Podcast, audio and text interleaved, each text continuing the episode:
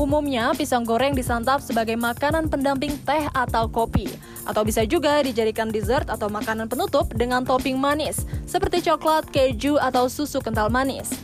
Namun, bagi sebagian masyarakat di Sulawesi dan Maluku, segala jenis gorengan seperti pisang, ubi, singkong, dan sukun biasanya dicocol dengan sambal yang dimasak atau diulek.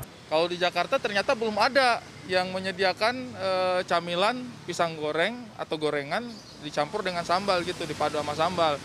Nah, kepikiran lah kayak ayolah kita hadirkan gitu camilan khas dari Indonesia Timur ini untuk masyarakat di ibu kota. Camilan ini menggunakan jenis pisang tanduk yang rasanya manis.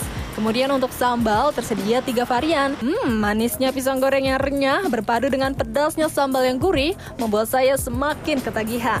Belum pernah terpikirkan ya, ternyata perpaduannya bisa sangat pas seperti ini. Pertama kali tahu sih dari IG ya, lihat dari IG, deh scroll-scroll IG aja. Terus kebetulan juga kan yang punyanya juga kan tahu sendiri mbak siapa kan Arya Saloka itu kan. Terus lihat sinetronnya juga, jadi penasaran pengen cobain juga. Pisang goreng satu ini berbentuk kipas dan menggunakan pisang jenis kepok. Kuliner ini dibuat sendiri di rumah, mulai dari sambal yang terbuat dari cabai oranye segar dan menggunakan ikan roa asap hingga pisang goreng yang dibuat dengan adonan resep sendiri.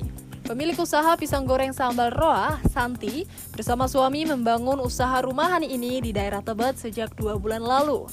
Di sini masih jarang yang jual pisang goreng sambal roa. Itu dikirim langsung dari Gorontalo, Mbak. Dijual seharga 12 hingga 32 ribu rupiah per porsi, ternyata camilan ini cukup ramai diburu warga Jakarta secara online. Syifa Nifa, Galuh Prestisa, Jakarta.